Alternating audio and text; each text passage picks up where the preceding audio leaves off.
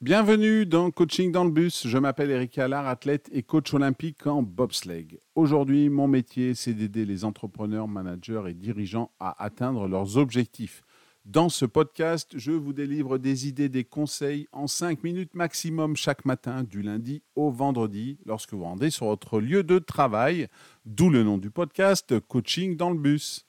Aujourd'hui, nous allons voir comment notre environnement, à la fois les lieux où nous vivons et travaillons, et les personnes qui nous entourent, influencent notre motivation et notre capacité à atteindre nos objectifs. Pour commencer, saviez-vous que les lieux peuvent influencer notre motivation? En effet, l'environnement physique dans lequel nous évoluons a un impact profond sur notre état d'esprit, notre énergie et par conséquent notre motivation. Des espaces bien conçus qui répondent à nos besoins et reflètent nos valeurs peuvent nous inspirer et nous encourager à donner le meilleur de nous-mêmes. A l'inverse, des espaces mal conçus ou qui ne nous correspondent pas peuvent entraîner une certaine démotivation. Les lieux influencent notre humeur, notre productivité et notre créativité. Un espace de travail bien organisé, lumineux et aéré peut améliorer considérablement notre efficacité tandis qu'un environnement désordonné et sombre peut nous tirer vers le bas. Créer un espace qui favorise la concentration et le bien-être est ainsi essentiel. Cela peut impliquer d'ajuster l'éclairage, de réduire le bruit, d'incorporer des éléments de la nature et de personnaliser votre espace avec des objets qui vous inspirent. Steve Jobs a ainsi conçu les bureaux de Pixar pour encourager les rencontres fortuites, favorisant ainsi la créativité et la collaboration. Mais les lieux ne sont pas les seuls à influer notre motivation. Les personnes le font également. Les personnes qui nous entourent, que ce soit dans notre vie personnelle ou professionnelle, jouent un rôle crucial dans cette motivation.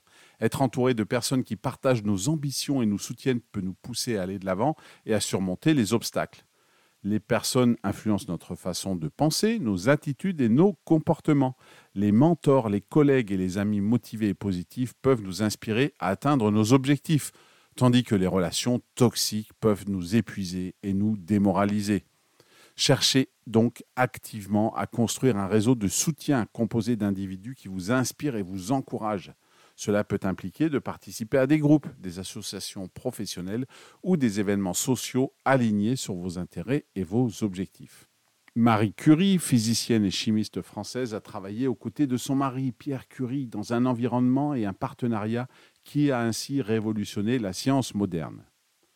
Si vous voulez aujourd'hui mettre en place ces concepts, réfléchissez à la manière dont votre environnement actuel influence votre motivation.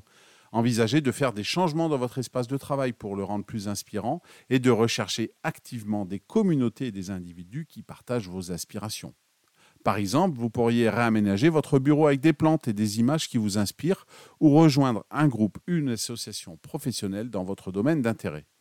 En prenant conscience de l'influence significative de notre environnement et en prenant des mesures pour optimiser les lieux où vous vivez et travaillez, ainsi que pour vous entourer des personnes qui vous inspirent, vous pouvez grandement améliorer votre motivation et votre capacité à réaliser vos objectifs. Voilà, c'est tout pour aujourd'hui. Merci pour votre écoute. Comme d'habitude, vous pouvez partager ce podcast dans votre réseau ou le noter avec 5 étoiles sur votre plateforme d'écoute préférée. Quant à moi, je vous donne rendez-vous très vite pour un nouvel épisode.